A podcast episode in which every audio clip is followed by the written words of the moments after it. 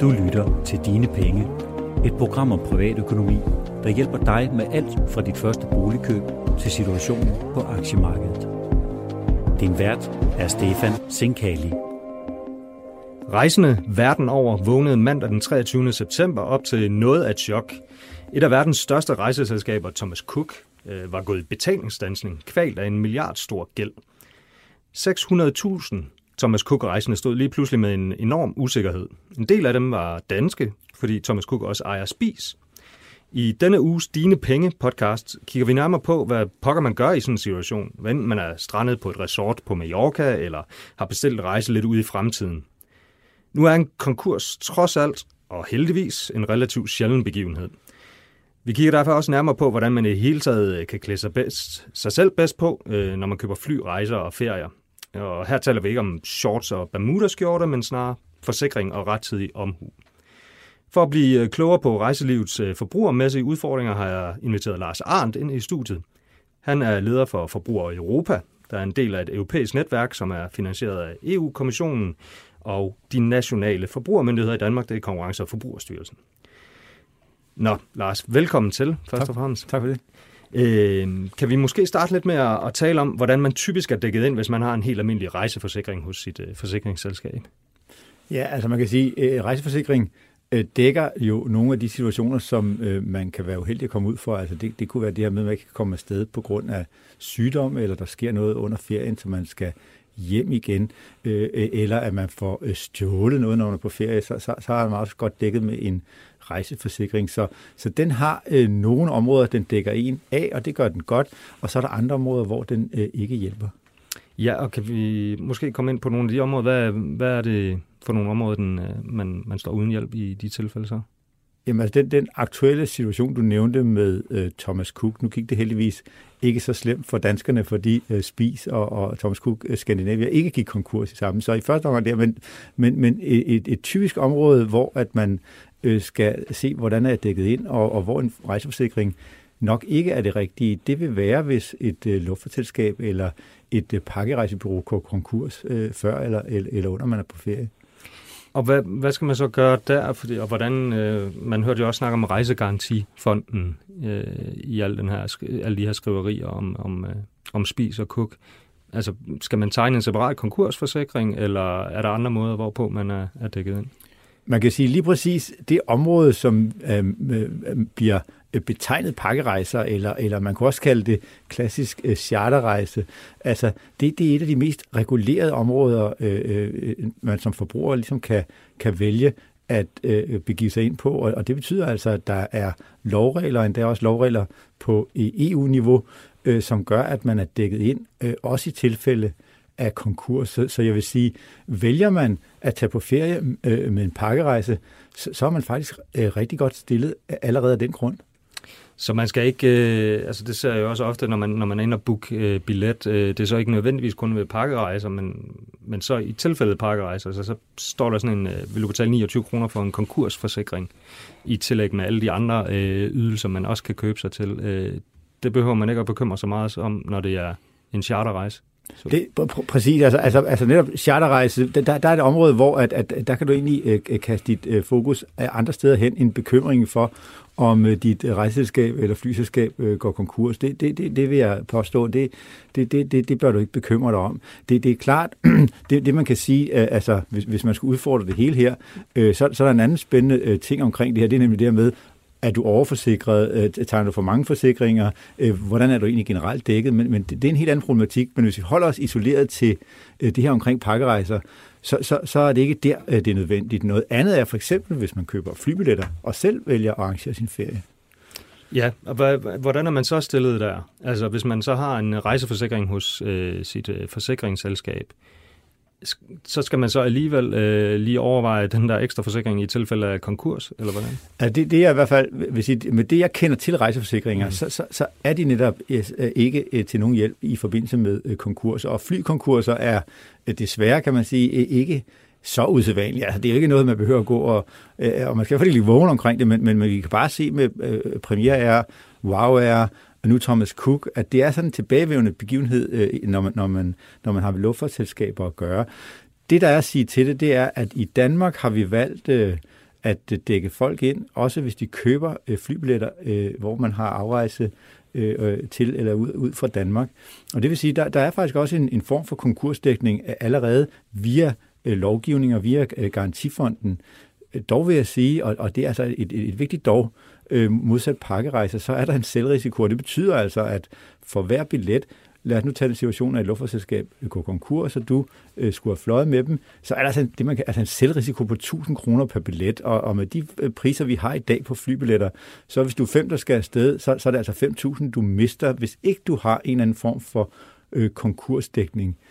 Og, og det vil sige, der, der vil jeg begynde, der vil jeg sige, der vil jeg også selv øh, overveje, øh, skulle jeg gøre noget, og det er noget, øh, det, det er altså ikke rejseforsikring, det er på anden vis, øh, øh, for eksempel en som du nævnte, øh, kan man tegne en selvstændig øh, dækning øh, for konkurs. Et alternativ er også, at, at man med nogle øh, kreditkort sådan set øh, kan få konkursdækning, når man køber med dem, og det er måske en, en rigtig vigtig pointe. Ja, kan vi, kan vi udfolde den lidt? Det er vel typisk ved, ved, ved et Mastercard, eller hvordan? Altså der har jeg i hvert fald selv, det personligt nysgerrighed, hørt, at man får ekstra rejseforsikring, hvis man har et Mastercard. Ja. Kan du sige noget om, hvad, hvad det går ud på? Ja, det kan jeg godt. Altså, og, og, og, og, og måske nuancere det lidt på den måde at forstå, at øh, alene det at, at bruge et kreditkort og Mastercard er nok, hvis man skal eksemplificere tingene nok, det, det bedste eksempel i Danmark. Det er det, som vi typisk får tilbudt øh, ved siden af vores klassiske Visa Dankort. Og der er en, en, en super vigtig pointe her øh, omkring det at bruge for eksempel Mastercard, når du køber rejser, køber flybilletter, køber udflygter, som ligger frem i tiden, at Mastercard via deres øh, kundebetingelser, altså Visa-kort, også hvis du bruger et rent Visa-kort, de giver dig en dækning i forbindelse med en virksomhedskonkurs. Det er ikke et ekstra produkt, det er noget, der helt øh, sædvanligvis følger med et hvilket som helst Master- eller Visa-kreditkort, øh, modsat det, øh, hvis du bruger din dankort, øh, som, som ikke har en tilsvarende konkursdækning. Så, så der er altså et område her, hvor man som forbruger skal overveje, skal jeg købe flybilletter, skal jeg købe en rejse, skal jeg købe øh, dyre koncertbilletter øh, om et halvt år øh, i London, der kan man dække sig ind øh, mod en konkurs simpelthen ved at bruge for eksempel et Mastercard. Eller vælge, så skal man simpelthen bare vise dankortet, når man betaler, vælge Visa eller, Præcis. Ja. Hvis, hvis den mulighed så til rådighed for en, fordi det er faktisk en pligt for alle erhvervsdrivende, at man skal, også hvis man bruger et, et Visa Dankort, skal man egentlig kunne vælge imellem ved at bruge Visa-delen eller Dankort-delen. Og hvis det er sådan en, en, en fremtidig øh, ydelse, som man kan kalde det, altså eller en ferie, øh, øh, fly, whatever, så, så, så, så bør man altid vælge at bruge enten Visa-delen eller et, et alternativt Mastercard, som man har. Super vigtigt. Og den har de fleste flyselskaber så også øh, regnet ud, så det typisk så er der et lille gebyr, øh, når man vælger Visa-delen, eller når man vælger Mastercard-delen frem for, for det rene dankort, og det må man så måske bare det er den, det er den ja. afvejning, man skal gøre, ja. kan man sige, og, og modsat er der også afvejning, der, der, der taler for, at man i hverdagen bruger sit Visa Dankort. Det er et billigt øh, produkt, øh, når, du, når du er nede og, og handler hos købmanden. Jeg bliver bare nødt til at sige, med de erfaringer, vi har også i Forbrug Europa, med dem vi bliver nødt til at hjælpe bagefter, at det letteste, mest enkle og mest effektive måde at gardere sig mod sådan noget som det her, det er at bruge øh, Visa-delen eller et, øh, for eksempel et Mastercard.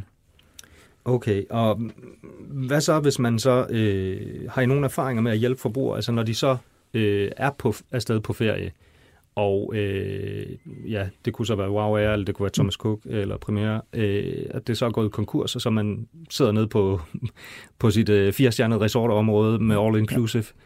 og finder ud af, at øh, jamen, måske kan man ikke komme hjem lige så let, som man troede. Ja. Hvad, hvad gør man så?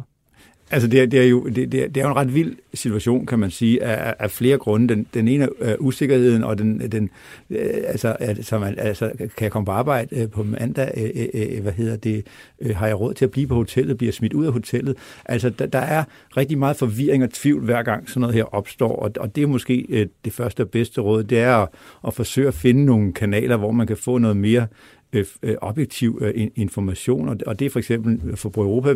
Det, det prøver vi at finde ud af og, og, og, og komme igennem junglen af rygter og, og, og, og forskellige forlydner, og, og så være mere altså øh, øh, fokuseret på, hvad, hvad er det rigtige, øh, den rigtige handling. Og, og, og tit er det jo at få de informationer, man skal. Altså ikke i panik købe nogle billetter selv, eller, eller gøre noget andet, men at sørge for at, at finde ud af, hvilke foranstaltninger bliver der gjort igen, er du afsted på en pakkerejse rigtig godt stillet, er det kun flyselskabet i godsøjen, der er gået konkurs, så skal pakkerejseselskabet, øh, de skal altså hjælpe dig, og de skal finde andre måder for dig hjem, og de skal eventuelt også kompensere dig for, at, at hvis ferien ikke bliver lige så lang, som den skal.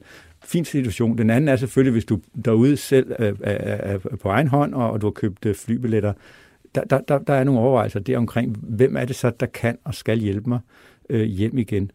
Og der, der, der vil du i sidste ende øh, kunne komme i en situation, hvor du må købe nye billetter, og så få øh, øh, refunderet øh, de, de billetter, du ikke kan bruge.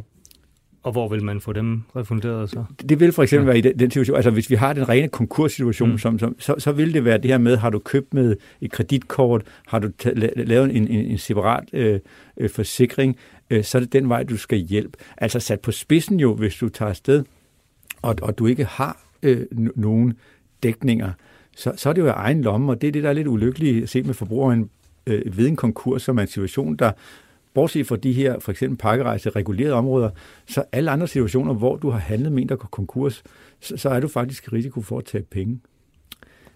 Og øh, det vil man jo helst ikke. Øh, så derfor så vil jo, ja, du vil jo så anbefale, at det er typisk det her med, at man bruger et øh, kreditkort, hvor man så kan være dækket ind, øh, og så ellers også søge informationer hos øh, uvildige parter, så, så som, øh, som dig. Øh, er der ellers nogle øh, gode tips, du har til, til rejsen? Altså for eksempel, der har også været altså, du siger, at man kan søge kompensation for, for ødelagte øh, mm. rejsedøgn, går ud fra, øh, ja, ja. du snakker om, ja og, og forsinkelser af bagage, og sådan, hvem, hvilke aktører kan man typisk gå til? Fordi det virker også ofte som en jungle, når man står et eller andet sted. Ja, altså jeg, jeg tænker, det, det, det bedste råd er der, hvor vi ligesom kan se de sager, vi, vi skal behandle e, efterfølgende, når noget er gået galt. Det, det, det, det der er det universelle råd, det, det er jo sådan set at sørge for at have gjort opmærksom på, at man synes, der er noget galt. Altså, det giver sig selv, hvis det er en konkurs, men er det din bagage, der ikke er kommet frem, eller er der noget galt med dit hotelværelse, e, e, eller er der utilfreds med nogle andre ting. Så, så det, det, man allerførst og allervigtigst skal gøre, det er at sørge for at have gjort opmærksom på, at der er noget galt, og allerhelst, hvis man tænker, at det her kan godt gå hen og blive til noget, jeg bagefter øh, skal bede om refusion, afslø, erstatning, eller, eller hvad det måtte være, så, så gør et eller andet på skrift, der beviser, at du har faktisk råbt op. Fordi det kan være øh, af betydning for, om du bagefter kan komme øh, tilbage og sige, nu er der nogen, der skylder mig penge her. Okay. Jamen det tror jeg, det var det for den her omgang. Uh, tusind tak uh, skal du have, Lars, fordi du vil uh, hjælpe mig med at gøre vores uh, lyttere lidt klogere på, uh, hvordan man kan være stillet, hvis man står på et uh, resortområde på Mallorca for eksempel, og et sit selskab går konkurs. Selvfølgelig. Du lytter til Dine Penge, og det er blevet tid til Mikro Makro Mix med Ulrik Bie og Sara Jolin. Velkommen til Sara Jolin og Ulrik Bie. Vi skal snakke øh, handelskrig, næsten som sædvanligt. Vi skal snakke øh, flykæmper, vi skal snakke nøgletal, vi skal snakke aktiemarked, alt det sædvanlige sjove. Øh, men vi starter i Atlanterhavet. Ish. Altså fordi handelskonflikten startede i Stillehavet, nu har det så også indfanget Atlanterhaven, for øh, flygiganterne har ikke bare mødtes i luften, også i retssalen, Ulrik. Ja, øh, det her er jo en øh, gammel sag. det er en sag, der har varet i 15 års tid, Øh, det er konflikten om statsstøtte til de øh, europæiske producent Boeing og til den, øh, Airbus og den amerikanske producent Boeing. Øh, og der har man jo slået hinanden oven i hovedet med i retssale i mange år. Altså det er som sagt under præsident Bush, præsident Obama har kørt sagen, og nu er den så øh, ind i præsident øh, Trumps hænder. Og USA har vundet, forstået på den måde, at et, vores verdenshandelsorganisation, som vi jo også er, er med i, og som sætter spillereglerne for, for verdenshandel, har sagt, at EU har givet ulovlig, EU-lande har givet ulovlig statsstøtte til Airbus. Så måtte USA, måtte USA lægge straftol på. Og det kunne de jo så vælge at gøre eller ikke gøre. Og nu er det jo præsident Trumps uh, reality show her, så selvfølgelig lægger vi på, når vi nu engang må for en gang skyld. Uh, det der bare er, det er jo, at øh, EU der er allerede kommet en forkendelse. EU kommer også til at vinde sagen mod Boeing, fordi Boeing har også fået ulovlig statsstøtte. Ikke? Og det vil sige, når EU vinder, så kan vi så lægge straftold på amerikanske varer. Og det kommer vi jo så naturligvis også til at gøre, fordi nu har amerikanerne gjort det. Så vi har en situation, hvor hvis man havde sagt, okay, vi kommer begge til at vinde, så vi lader lige være med det der med straftol, og så tager vi nogle forhandlinger. Det var den ene mulighed, det var det europæerne foreslog. Og så får vi den amerikanske løsning.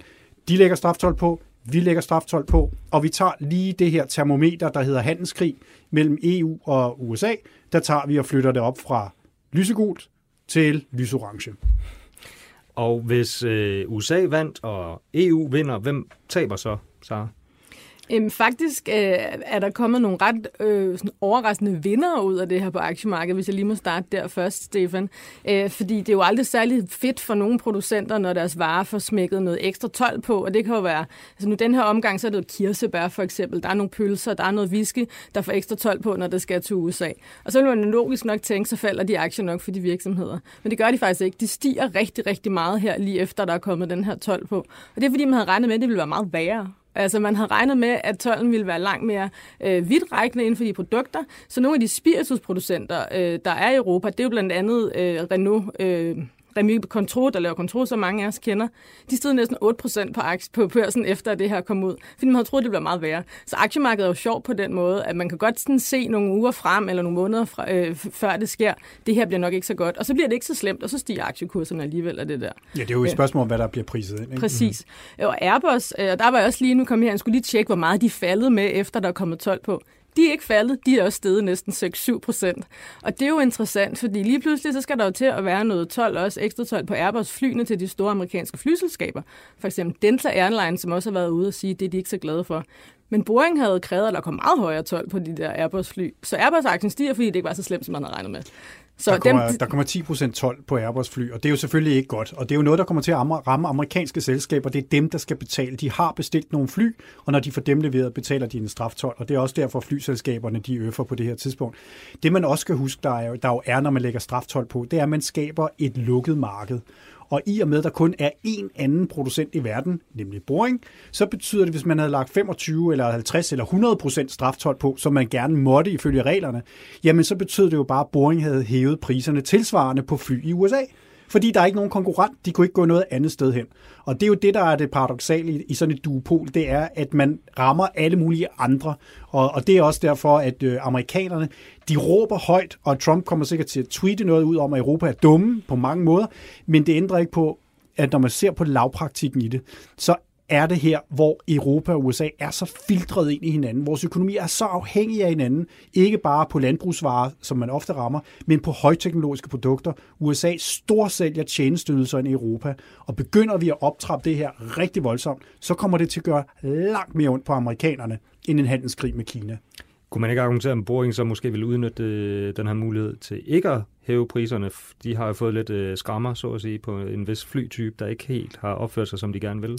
Ja, jeg vil sige, lige nu har, har, er det ikke et stort problem med, med for fordi de får ikke nye ordre, så det, det der er ikke. Men at det der er det store problem med den måde, vi organiserer flyproduktion. Det er jo, nu har vi jo altså også, der er to andre Bombardier og Embraer, øh, henholdsvis øh, kanadisk og, og brasiliansk, som nu er blevet filtreret ind i hver sin blok. Og det vil sige, at vi har to producenter igen kun i verden. Og så har vi jo et land, som vil have magten i luften, såvel som til jords og i vand, og det er Kina. Og det, der er lidt er, når Airbus og Boeing øh, rammer hinanden, og især da 737'eren øh, fra Boeing kom i problemer, det er, at Airbus egentlig ikke rykker ind og prøver at udnytte det særlig hårdt. Fordi det her duopol, hvis, hvis de går for hårdt til den, så giver det en massiv åbning til kineserne. Vi ved allerede, når kineserne får et fly i luften, som rent faktisk kan holde sig i luften, og som kan blive godkendt, sikkerhedsgodkendt andre steder, så vil alle nye indkøb til kinesiske flyselskaber være kinesiske. Ikke? Og så mister Airbus og Boeing adgangen til det største marked. Så derfor så er de faktisk lidt tilbageholdende med at ramme hinanden alt for meget, fordi de ved, at det faktisk skader deres samlede situation. Det er de ret bevidste om. Og hvis vi så vender os bort fra skyerne, øh, så har vi også fået en række vigtige nøgletal i den forgangne uge. Ja, og et af dem især er noget, der bare har virket som sådan en gnist under aktiemarkedet til, at det i hvert fald skulle falde rigtig meget. Og det er det, vi kalder de såkaldte ISM-tal fra USA, som i virkeligheden måler aktiviteten inden for deres produktionsapparat. Og nu ved jeg godt, Ulrik og jeg kommer til at han, kunne have en lang diskussion her, og Ulrik vil sige, at produ- produktion, kan du ikke sige, hvad du vil sige? Så produktionen jeg, ikke er så sige. vigtig i USA, og jeg vil sige, at produktionen er vigtig i USA ud fra det udgangspunkt, at aktiemarkedet følger det rigtig, rigtig meget. Så når vi har fået et meget svagt ISM-tal, og det er faktisk det dårligste siden finanskrisen i 2009, så reagerer aktiemarkedet ret kraftigt, og det er det, vi har set i den her uge. Og nu er vi jo ikke så mange dage inde i oktober endnu, men det har faktisk været den dårligste start på et nyt kvartal også siden finanskrisen.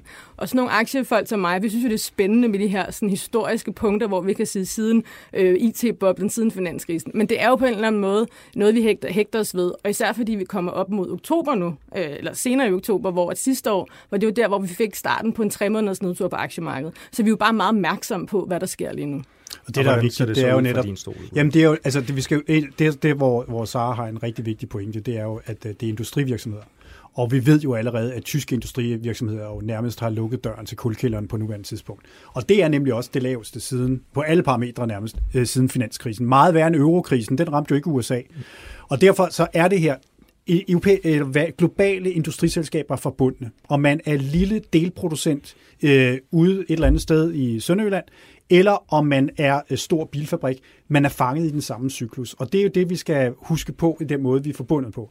Det, der bare er med, med og i gamle dage var ISM den, der, for, der ligesom fortalte, hvordan USA svingede op og ned, fordi den indlandske motor, den kørte stille og roligt i et tempo, og så var det faktisk ISM og omverdenen, der bestemte, hvordan konjunkturcyklen var. Vi har altså haft to gange siden finanskrisen, hvor ISM har været på det her niveau, uden at der var recession. Og det er jo det, der har været kendetegnende ved den opsvingsperiode, vi har haft i USA. Det er, at vi har aldrig haft, for at bruge et boringudtryk, vi har aldrig haft, øh, hvad hedder det, gang i alle fire motorer på samme tid i amerikansk økonomi. Når industrien har haft det godt, så har forbrugerne haft det skidt. Når forbrugerne har haft det skidt, så har industrien haft det godt, og så har olieindustrien været oppe, og olieindustrien har været nede. Og det er derfor, vi bliver ved med at få de her moderat gennemsnitlige vækstrater. Det kommer til at ramme investeringerne. Vi får dele af amerikansk økonomi, der kommer til at se ikke så skidt ud som Europa, men forbrugerne generelt set arbejder ikke i industrivirksomheder på den måde, som de gør i Tyskland, og derfor bliver de ved med at forbruge, indtil at de bliver ramt på pengepunkten. Og hvis vi så kigger mod næste uge, så får vi faktisk lidt syn for sagen om øh, nogle af de ting, som Ulrik siger, øh, Sara, i forhold til forbrugertilliden. Ja, altså vi får et af de øh, meget populære tal for, for amerikansk forbrugertillid, det der kommer fra University of Michigan. Øh, og det er faktisk forbrugertilliden for oktober, så nogle af de aller, aller friskeste tal, vi får på, hvordan ser det ud lige nu, ikke i august. Mange af de her industrital er jo fra august, flere måneder tilbage. Men nu får vi at vide, hvad betyder det inden for forbrugerne, nogle af de andre ting, vi ser. Og det er tit noget, der påvirker aktiemarkedet rigtig meget. Og hvis vi får et dårligt tal der også, så begynder vi at, at snuble lidt mere, end vi måske har set bare i den her uge. Og så er det jo, begynder vi allerede nu at snakke om, skal den amerikanske centralbank så sende renten ned igen i oktober? Og det er der jo meget spekulation om, at det skal de gøre. Men så har vi også nogle regnskaber, de kommer, det kommer vi til at snakke mere om senere på måneden også. Men de begynder at rulle ind i oktober, ikke? og de skal ligesom redde et aktiemarked nu. Der skal komme nogle positive nyheder ind fra, fra virksomhederne. Noget af det, der er det interessante, når vi, øh, det er, at øh, økonomer har en rigtig dårlig tendens til, at når de har opstillet øh, scenen og fortalt en historie, øh, så kigger de ikke på, hvad der sker i nøgletallene i forhold til den historie, om der var noget, der skulle rettes undervejs. Og lige nu er der en historie, der meget kører på, at USA er i recession, eller dele af USA er i recession. Og det der jo bare er, det er faktisk, at siden august, så har amerikanske nøgletal overrasket analytikerne i positiv retning. Og det vil sige, når vi kigger på sådan nogle økonomiske overraskelsesindeks, så er de banket i vejret for USA, fordi nøgletallene har været meget bedre, end man havde forventet. Og det er også noget, det man skal huske på. Boligmarkedet har lige pludselig fået det meget bedre, fordi renten er faldet. Og øh, det interessante netop, som øh, Azar og jeg vi har en diskussion om, at øh, når dårlige nyheder er godt for aktiemarkedet, så fordi man regner med, at renten bliver sat ned. Indtil økonomien falder ud over en kant, så er det ikke godt længere. Og der har faktisk været flere centralbankfolk, der har været ude øh, her de sidste dage og sagt, det her er ikke skidt. Altså USA har det fint nok, vi har nogle problemer, men det her er ikke nok til, at vi skal sætte renten ned i oktober. Og så er det, det kommer til at blive meget interessant, hvis markedet har en, en afmatning som overskrift, og at, at øh, Fed Reserve samtidig siger, at de ikke vil sætte renten ned. Det kan du ikke lide, vel? Nej, det kan jeg ikke så godt lide. Og det, jeg så heller ikke godt, så godt kan lide, det er, at siden den amerikanske centralbank begyndte at sætte renten ned i juli, så er aktiemarkedet faktisk faldet lidt. Øh, og normalt vil vi jo ellers gerne se, at det begyndte at stige, når de sætter renten ned. Så der er helt sikkert et spændende krydsfelt over de næste par måneder. Men jeg vil bare lige sige en ting også, når vi kigger på, hvordan aktierne opfører sig i øjeblikket. 2019 har været et virkelig godt år. De er op 15-20 procent i Europa og USA. Det er normalt, der kommer en korrektion på 5-10 procent på et tidspunkt. Hvis vi tager den nu, fint nok. Det kan stadig godt blive et rigtig godt år. Og øh, noget, der også kan påvirke aktiemarkederne, og måske også, øh, selvom øh, han nok ikke vil være ved det, øh, Pau, men øh, centralbankchefen øh, i næste måned, eller i den her måned, der kommer formentlig ikke bare tweets om handelskrigen, der kommer også en regulær forhandling Ulrik? Ja, nu skal Kina og USA jo til at forhandle, øh, og det er jo altid bedre at tale med hinanden, end at tale til hinanden. Øh, så i, i det ånd, så er det jo positivt, ikke? Og nu har vi jo, hvad er det, 327 dage af, af året indtil videre, nogenlunde, at øh, positive tweets om handelskrigen har fået aktierne opad, øh, som, som også lige sagde. Øh, jeg tror, at det vi skal forvente, det er, at bolden simpelthen bliver sparket ned af banen, og det bliver den blive ved med at blive, fordi Trump ved godt, at hvis man begynder at indføre straftold, på amerikanske forbrugsvarer, og det gør ondt på amerikanske forbrugere, Sara talte om forbrugertiden før, så er det noget, man stemmer ikke øh, på den siddende præsident, hvis man har det dårlige pengebog. Det er sådan en øh, uh, tomfingerregel i USA. Og derfor er det, han er nok kommet til at gå lidt for langt i august, da nu skulle det være det hele. Og derfor vil vi nok se sådan en masse pirouetter på stedet, og nogle pæne ord og lidt dårlige ord, men ikke det helt store. Og det vil formentlig blive tolket lidt positivt af aktiemarkederne. Hver gang, at Trump siger noget positivt om aktiemarkedet, så bliver, om handelskrigen, så bliver det tolket positivt af aktiemarkedet. Okay, jamen uh, tusind tak, fordi I uh, endnu en uge vil være med til at guide os igennem uh, de store begivenheder ude på verdensscenen. Dine penge er tilrettelagt af Stefan Sinkali, Sara Jolin, Ulrik Bie og Mia Svendingsen.